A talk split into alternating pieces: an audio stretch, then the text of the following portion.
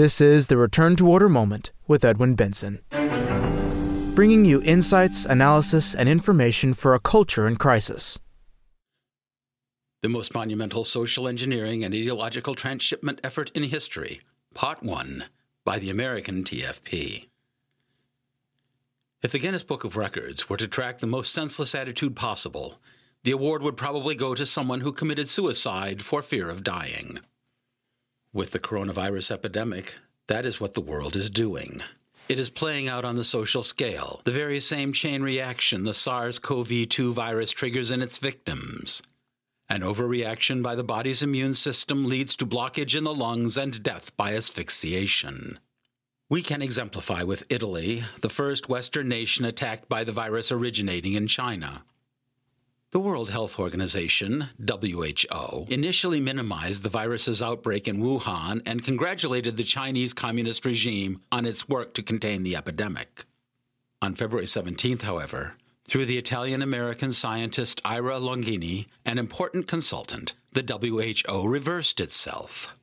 Based on statistical data provided by the Chinese leadership, it is estimated that the virus would infect 66% of the planet's 7.7 billion inhabitants, causing the death of 45 to 50 million people.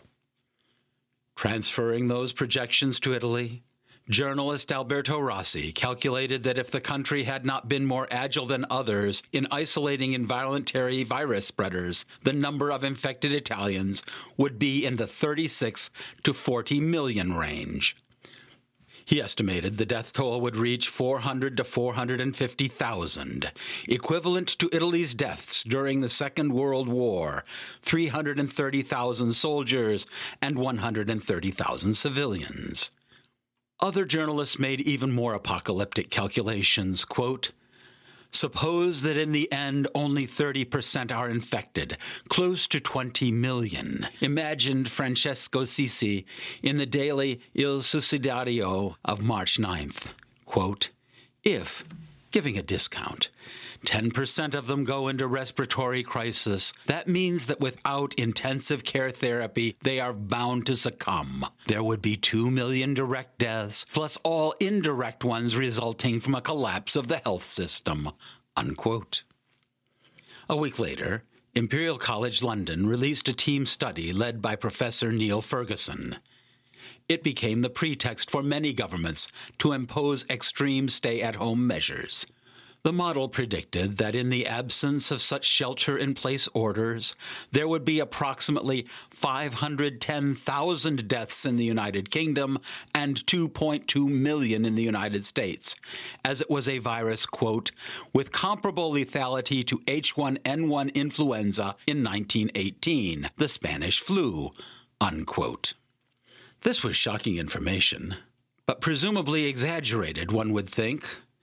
A 2005 reconstruction of Spanish flu victims carried out at the Centers for Disease Control in Atlanta, as well as subsequent studies, showed that the Spanish flu was a hundred times more lethal than other forms of influenza seen in the 20th century. Although initial information coming from Wuhan did not corroborate this claim about the virus's extreme lethality, the Imperial College's projections were taken almost as a quote unquote dogma of faith. They led the British government to change its policy. The latter did not lift stay at home measures, even when Professor Ferguson acknowledged in a tweet, quote, I'm conscious that lots of people would like to see and run the pandemic simulation code we are using to model control measures against COVID 19. To explain the background, I wrote the code, thousands of lines of undocumented C, 13 plus years ago to model flu pandemics. Unquote. The revelation provoked hundreds of Twitter responses, pointing to the extreme vulnerability of this programming language, further weakened by its large number of undocumented lines, which makes independent verification almost impossible. Ten days later, a University of Oxford team came up with an alternative model, assuming that a much larger number of inhabitants of the British Isles would already be contaminated, so the lethality rate would be far lower. Time will tell which model will prove to be more accurate. In any case, an April 9th study issued by the Institute of Virology at the University of Bonn presented a factual confirmation of the Oxford model. It denied the lethality rate that WHO and the Imperial College attributed to SARS CoV 2. The study consisted of several in depth tests carried out on people from the village of Gangelt in the district of Heinsberg, the epidemic's first focus in Germany.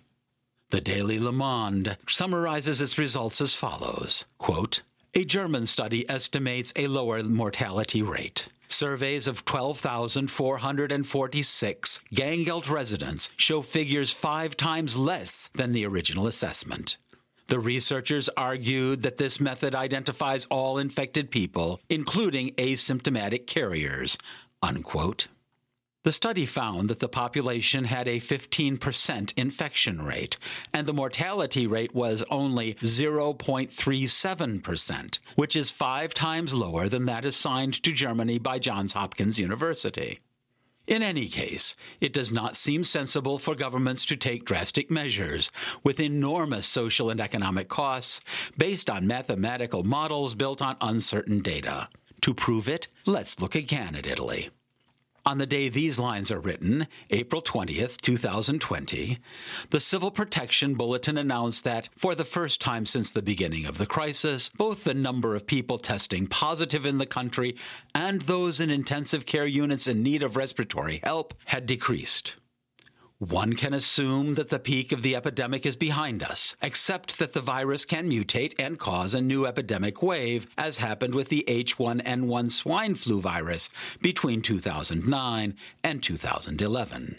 To date, Italy's official death toll from COVID 19 is 23,660. Suppose that the virus does not mutate, and the number will double by the end of the year.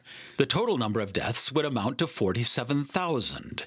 That would be almost 10 times fewer deaths than the least alarmist projection made at the beginning of the epidemic, and 50 times less than the most alarmist projection made a mere month ago. 40,000 deaths is a very high death toll. It would be a tragedy for the victims and their families, and a severe blow to Italy. Nor would that tragedy be lessened by the fact that the average age for the deceased is 81 years old, mostly males, with pre existing pathologies in two thirds of the cases, according to data provided by Italy's Istituto Superiore di Sanità. Now, let's look at the medal's flip side the economic consequences resulting from the drastic horizontal stay at home measures adopted in a short period by Italy's national and regional authorities to contain the epidemic and the overwhelming of hospitals' ICUs. According to the Italian Institute of Statistics, 2.2 million companies suspended their activities, 49% of the total economy. That led to a 34% production drop and a 27% added value drop. A total of 7.4 million employees were unable to work, 44.3% of the entire workforce, of whom 4.9 million were simple wage earners, 42%. This sudden halt in economic activity will lead to, quote, a tragedy of biblical proportions, unquote, predicts Mario Draghi, former president of the European Central Bank, in a column in the Financial Times. It is the biggest crisis in the real economy in the last hundred years.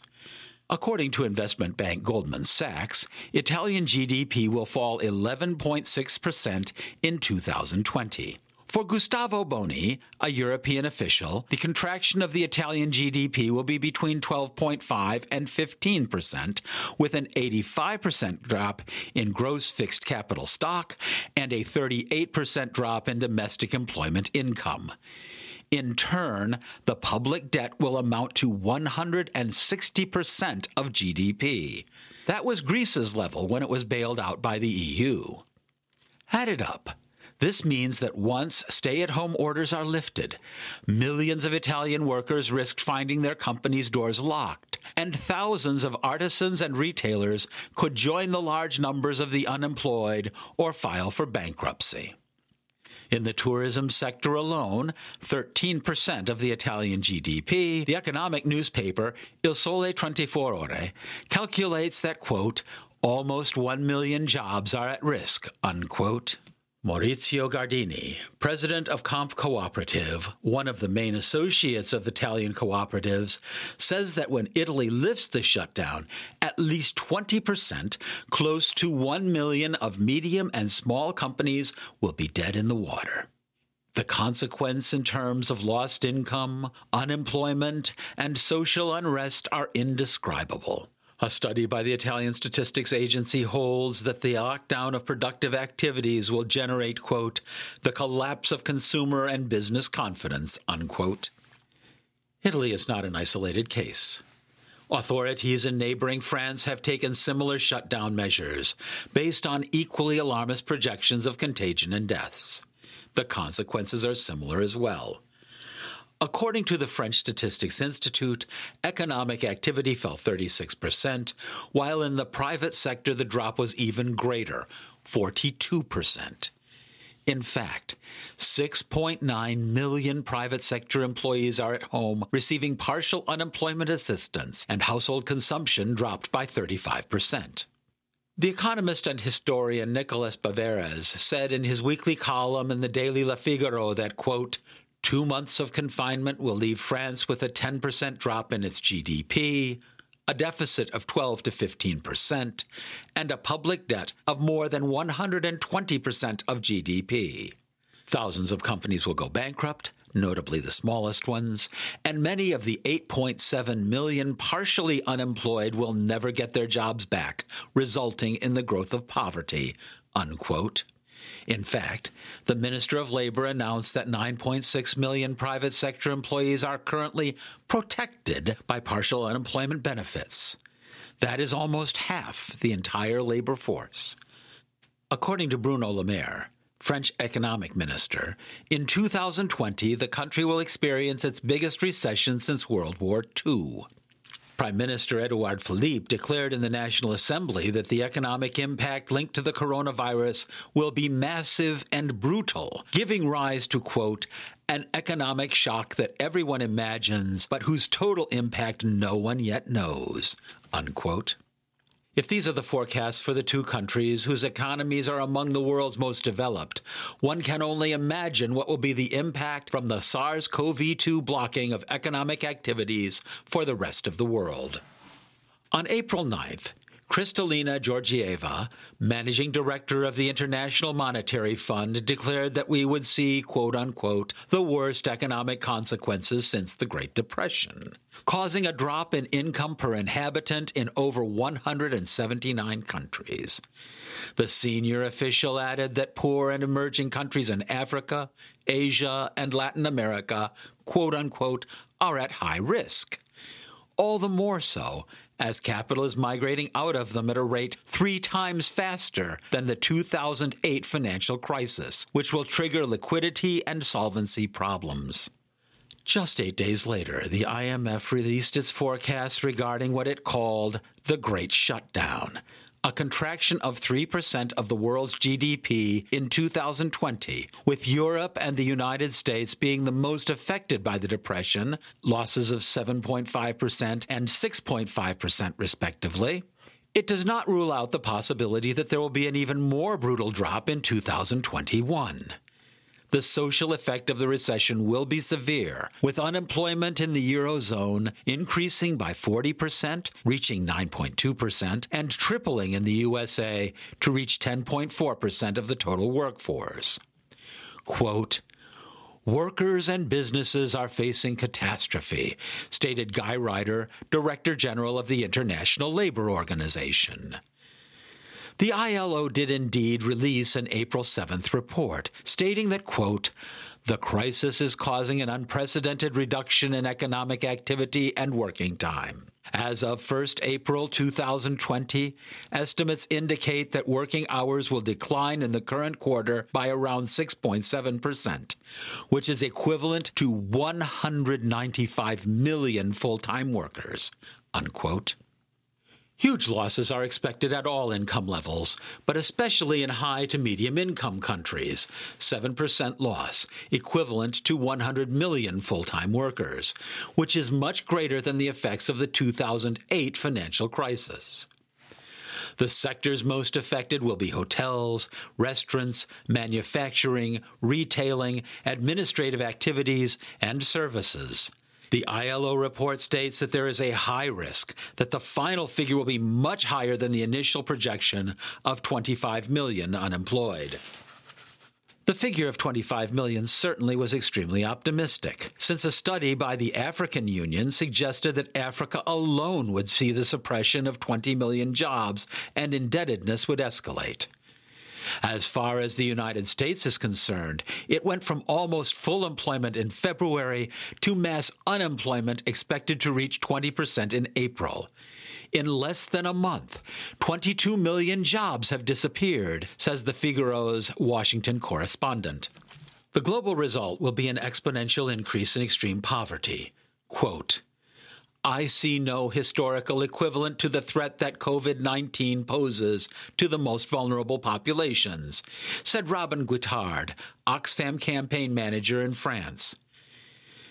In a study released on April 8th, researchers at King's College London and the National University of Australia predicted that the pandemic could bring extreme poverty to half a billion of the planet's inhabitants, destroying the progress made in the last three decades. The consequences of this exponential increase in poverty on the health of impoverished populations will be disastrous.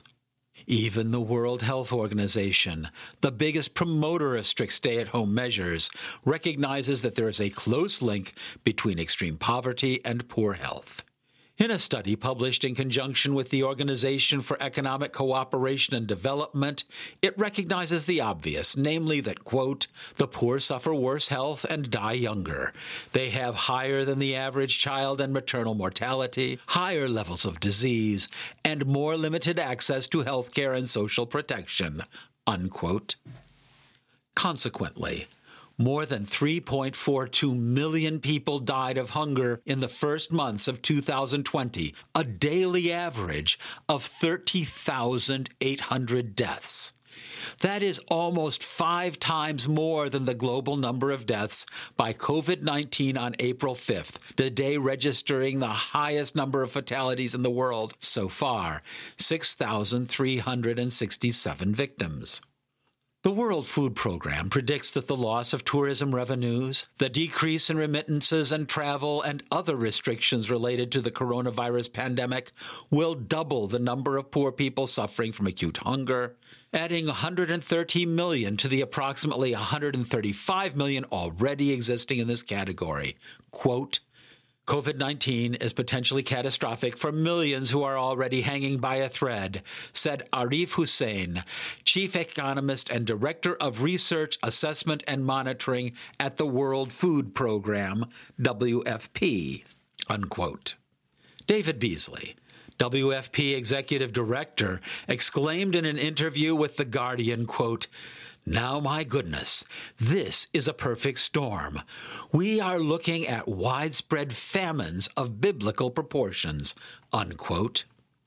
Statistically, this increase in acute hunger resulting from the economic collapse caused by confinement measures could be responsible for 30,000 additional daily deaths. A sizable share of those deaths would probably have been avoided if instead of listening to WHO ayatollahs and media icons, the authorities had listened to the opinions of other experts who suggested vertical isolation or smart virus control measures. In so doing, they would protect the population at risk, the elderly and people with serious underlying diseases, and quarantining those affected by the virus after carrying out thousands of tests. This is not an unrealistic alternative. This plan was highly successful in Taiwan, South Korea, Singapore, Canada, Georgia, and Iceland. In the first three Asian countries mentioned and in Japan, work stoppages affected only 10% of the active population. The effectiveness of this strategy so far has been largely demonstrated. The total number of deaths in these four countries, with a combined population of 257.4 million people, today amounts to only 489, which corresponds to a mortality rate of 1.9 victims per million. In contrast, in Italy, despite the horizontal isolation strategy followed, where the entire population was ordered to stay at home, the figure was 391.32 victims per million, with 23,660 deceased. That is 205 times more. A March 19th editorial in the Wall Street Journal puts it well, three days after the release of the Imperial College's fantasy projections and even before the Oxford University report. It was titled, Rethinking the Coronavirus Shutdown. No society can safeguard public health for long at the cost of its economic health. It is a pity that neither this editorial nor the above figures were shown to government officials who, driven by good intentions of saving lives and advised by WHO directors and Imperial College researchers, decided to halt quote unquote non essential economic operations in their countries. The impact of this paralysis will be all the more acute as, quote, isolation, even if intermittent, should go on until 2022 in several parts of the world if a vaccine does not appear, unquote, according to the magazine IstoÉ, referencing quote, a study by Harvard University published in the journal Science, unquote. In this hasty decision to order everyone to stay at home, there is yet another shocking revelation. On March 26th, the World Health Organization published a document titled Guiding Principles for Immunization Activities During the COVID 19 Pandemic. It states that, quote, the recommended prevention measures of physical distancing, it is advised to temporarily suspend the conduct of mass vaccination campaigns due to the increased risk of promoting community circulation, unquote.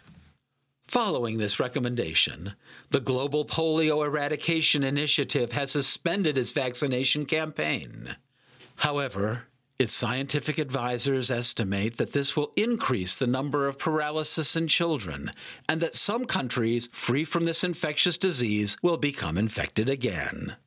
According to the Madrid daily El País, polio is just one of many vaccinations that have been suspended in Africa.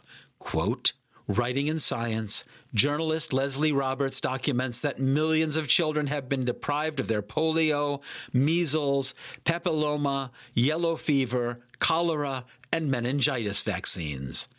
There is talk of 14 million, but it is a low estimate, certainly very low. Unquote. According to Atlanta's Centers for Disease Control, 23 countries have already stopped their measles campaigns, and another 16 are considering doing so, even if it kills 3 to 6% of those infected, multiples more than COVID 19, and that the majority of its victims are malnourished children. Facing what the Spanish newspaper calls the quote unquote devil's dilemma, authorities in most rich countries have chosen, like it or not, to spare potential COVID 19 victims, perhaps because they are a majority of voters, and to sacrifice children in poor countries. These will die or become disabled because of WHO's irresponsible guidance. Given these data, would the reader not agree with us that the contemporary world is committing suicide for fear of dying from COVID 19? That is what is happening, thanks to the irresponsibility of WHO, political leaders, and media, which created the ongoing hysteria. That is so obvious that a question naturally surfaces Who benefits from this collective suicide in our contemporary society? From a geopolitical point of view, the major beneficiary of the crisis generated by the epidemic that started in Wuhan was Chinese communist regime itself. But within Western societies, three ideological currents, all of which, by the way, have shown themselves to be great champions of extreme stay at home measures, will be its main beneficiaries radical ecologists, world governance advocates, and the radical left. 1 the Communist Party of China. Despite the huge responsibility of China's communist rulers for the still unclarified origins of the SARS CoV 2 virus and its spread in Wuhan and the entire Hubei province, its greatest beneficiary, both internally and externally, is undoubtedly the communist regime in Beijing. John Gray, Professor Emeritus at the London School of Economics, summarizes it in an article for the New Statesman. No one knows the full costs of the Chinese shutdown. Even so, Xi Jinping's regime looks to have benefited from the pandemic. The virus has provided a rationale for expanding the surveillance state and introducing even stronger political control. Instead of wasting the crisis, Xi is using it to expand the country's influence. China is inserting itself in place of the EU by assisting distressed national governments, such as Italy. Many of the masks and testing kits it has provided have proven to be faulty, but the fact seems not to have dented Beijing's propaganda campaign. The Serbian president, Aleksandar Vucic, has been blunter and more realistic. Quote, European solidarity does not exist. That was a fairy tale. The only country that can help us in this hard situation is the People's Republic of China. To the rest of them, thanks for nothing. Unquote. Bolivarian left wing currents support this diplomatic and ideological expansion of Chinese influence. For example, Brazilian activist Paola Estrada, a member of the Secretariat of the International People's Assembly and also of the Brazilian chapter of ALBA movements, Continental Coordination of Social Movements toward the Bolivarian Alliance for the Peoples of Our America, she attests, quote, it is becoming increasingly obvious that during the pandemic, China has taken on a much more prominent role than before in the economic and commercial spheres, as well as in the political and ideological aspects. It is still difficult to project scenarios for the outcome of this process. However, it is undeniable that the Chinese government has been applauded worldwide for its capacity, effectiveness, and speed facing the advance of the epidemic in China. They did so by enforcing measures of social isolation, building hospitals, manufacturing tests and hospital supplies, qualifying professionals, and investing in science and technology in times of pandemic when we have to deal with so many changes, uncertainties, sadness, and attacks by the right and imperialism, the example of the Venezuelan people, the Cuban people, and the Chinese people fill our hearts with the hope that another world is possible. Unquote. 2. Ecologists. Soon after governments implemented stay at home measures, ecologists shouted loud and clear that it had been proven that in the face of a global threat, it was impossible to impose drastic measures affecting the daily life of whole populations. They suggested that once the health crisis is over, it would be illogical not to declare a climate emergency and impose equally drastic measures to decrease CO2 production. In Spain, five associations, Amigos de la Tierra, Greenpeace, Ecologistas en Acción, SEO BirdLife, and WWF, addressed the European Commission and the Spanish government.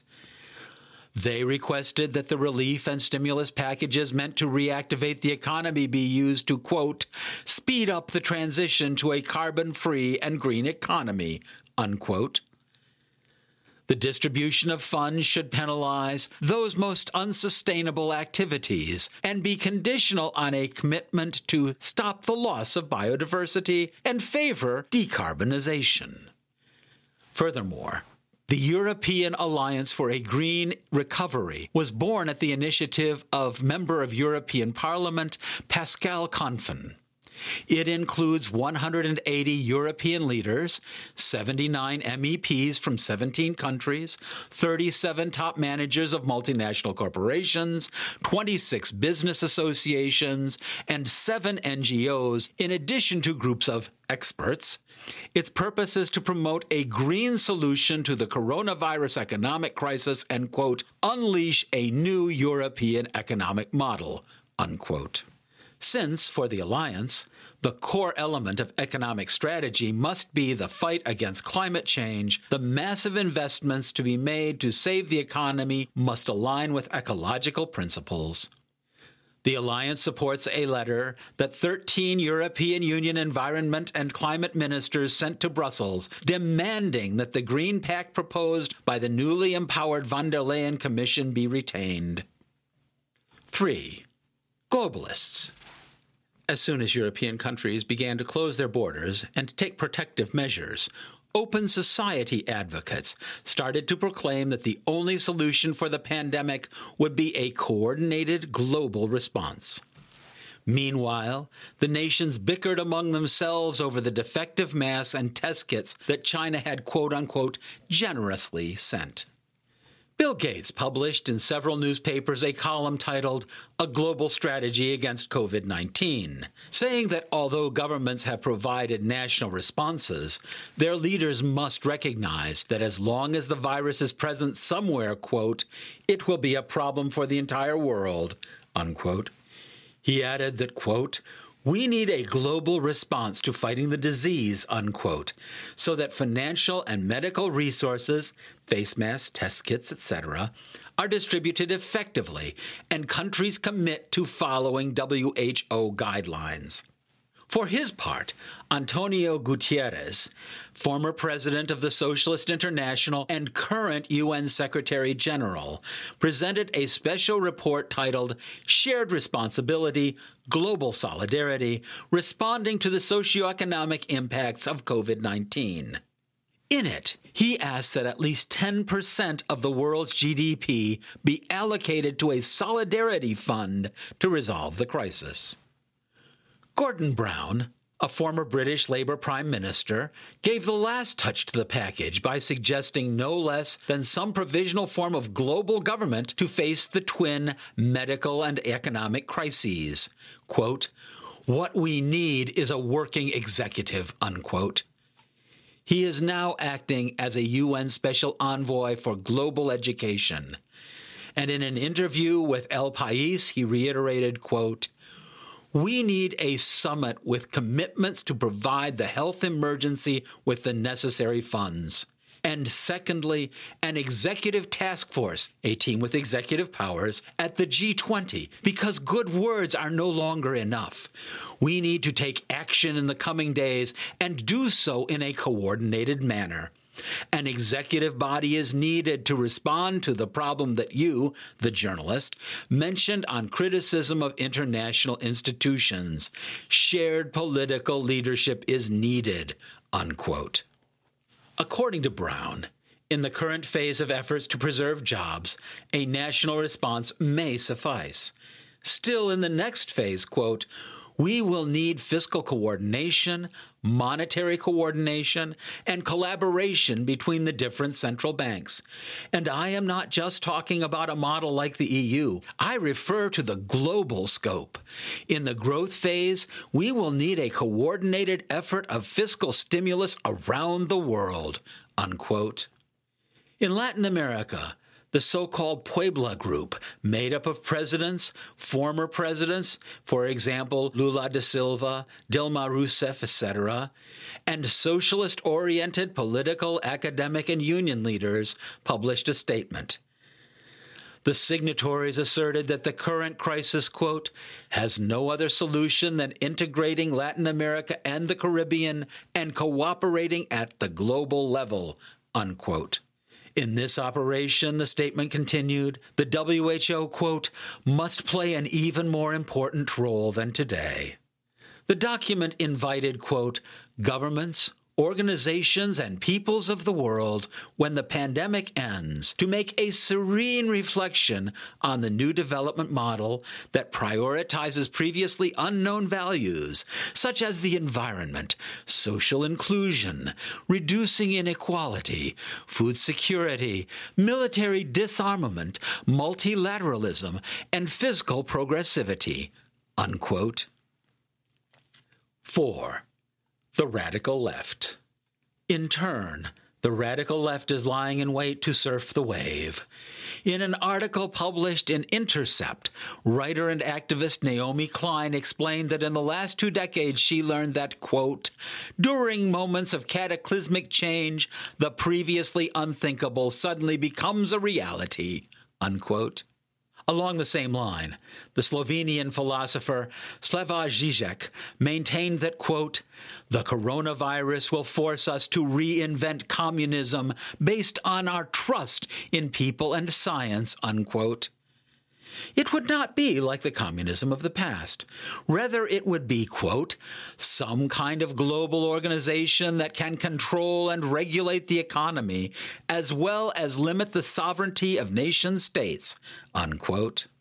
The Italian philosopher Franco Berardi Bifo would not be outdone. Quote, Is there anyone who does not like this logic because it recalls communism?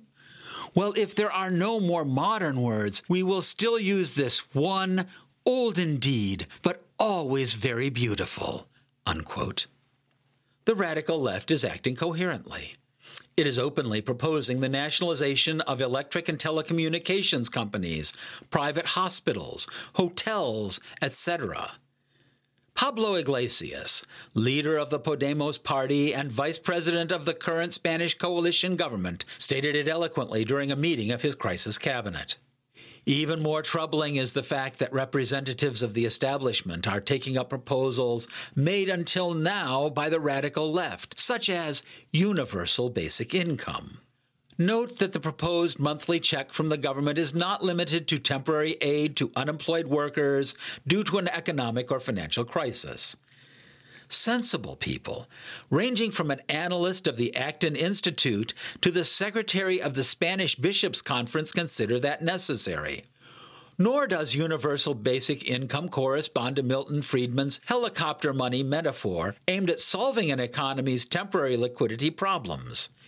In reality, it is a permanent minimum wage distributed to the entire population, each person being able to choose whether or not he wants to work. The measure was supposedly guarantee the individual's total quote unquote emancipation. A universal basic income was the central plank in the platform of Benoit Hamon, the French Socialist Party's unsuccessful candidate for the presidency in the very recent elections. He took advantage of the epidemic to relaunch the proposal, claiming that, quote, the universal wage for existence is an incomparable tool for emancipation, freeing everyone from exclusive dependence on salary earned at work. The universal wage gives each individual the ability to negotiate and choose. Social emancipation goes through this individual practice of freedom. The crisis will give birth to a new world. Unquote. In an open letter published in the London newspaper The Independent, no fewer than 500 academics and political leaders, mainly from the United Kingdom and the United States, called for the implementation of this universal basic income. They stated that, quote, Without drastic government intervention, countless numbers will suffer, businesses will close, unemployment will skyrocket, and the economy will go into a steep recession and possibly even a second Great Depression. Therefore, an unconditional basic income should play a central role in the emergency response to this crisis. Unquote. However, as far as we are concerned, this cure is worse than the disease. Beppe Grillo, the former comedian and founder of Italy's Five Star Movement, signed on to this open letter. In addressing the issue of universal basic income, he declared, quote, the emergency we are experiencing could favor a historic revolutionary change that many always superficially considered as crazy, but could change our world for the better. Unquote. Some firebrands want to precipitate this revolutionary change in a violent way. For example, Congressman Guillaume Larrivé from the center right party Les Républicains of former President Sarkozy wrote a column in the newspaper L'Opinion. He speculated that in France, quote, the brutality of the economic and financial outbreak would fuel a social revolt based on a fertile ground of concerns and demands already very much alive, as shown by the Yellow Vest protesters and the challenge to retirement reform in the last two years that would reopen the wounds of class and generational struggle, as well as territorial disputes in the French archipelago, kindling fiery riots. Unquote. The French parliamentarian continues. I write without exaggeration. France would then be on the way to a civil war. A report by the Central Territorial Intelligence Service, the French equivalent of the FBI, confirmed the French congressman's pessimistic prediction. It warned of the risk of social upheaval at the end of the lockdown. Quote, Confinement prevents manifestations of popular discontent, but the anger does not diminish, and the highly criticized crisis management fuels the protests, says the report. Intelligence officers fear the creation of quote unquote fight committees in urban peripheries and action by sectors of the extreme left to foster a quote transversality of the struggles, spreading them across the population, unquote. Indeed, disturbances have already started. Quote, a non exhaustive list of episodes of urban violence recorded between April 12th and April 19th informs Le Figaro. Ambushes are methodically prepared with the storage of projectiles, mortars, and barricades to make the buzz on social media, unquote. They observe the reactivity of the police and they mobilized personnel. The objective is clear, quote, to assert that it is their territory and that they control it. A veteran police officer from a sensitive sector explains to the newspaper. The police have only one certainty. At the slightest incident, immediately denounced as police abuse, riots erupt, with multiple calls for reprisals on social networks, the Parisian newspaper adds. The situation could evolve rapidly from some early protests with controllable violence, such as last year's Yellow Vest protests, to massive and uncontrollable ones, such as those in Santiago, Valparaiso, and other Chilean cities. These forced the governments to yield to leftist pressure and to start a process that could result in the adoption of a Bolivarian style constitution by a country that until recently boasted the highest per capita income in Latin America. If the scenario worsens, the disturbances will serve as an argument to accelerate programs to socialize the economy through legal means. In any case, the three ideological currents mentioned above, ecologism, globalism, and the radical left, are unanimous in affirming categorically, quote, nothing will ever be the same again, unquote. From where do the representatives of ideological currents with hitherto fringe importance at the ballot box derive so much self assurance? Perhaps it stems from hopes that they will overcome their ongoing differences. Above all, though, they know they can rely on two factors that completely open up for them an unexpected window of opportunity the population's fear of the worsening or eventual second wave of the pandemic, and the moral support that Pope Francis has been giving to their agenda. This is the end of part one of the most monumental social engineering and ideological transshipment effort in history by the American TFP. Thank you so much for listening. In print, the article is extensively footnoted. To read this or to find related articles, please visit our websites at www.tfp.org and www.returntoorder.org. If you have enjoyed this podcast, we ask you to subscribe and give us a five star rating with the service through which you are listening to it. In that way, you can help Return to Order be more effective. All rights are reserved. Copyright 2020 by the American Society for the Defense of Tradition, Family, and Property, TFP.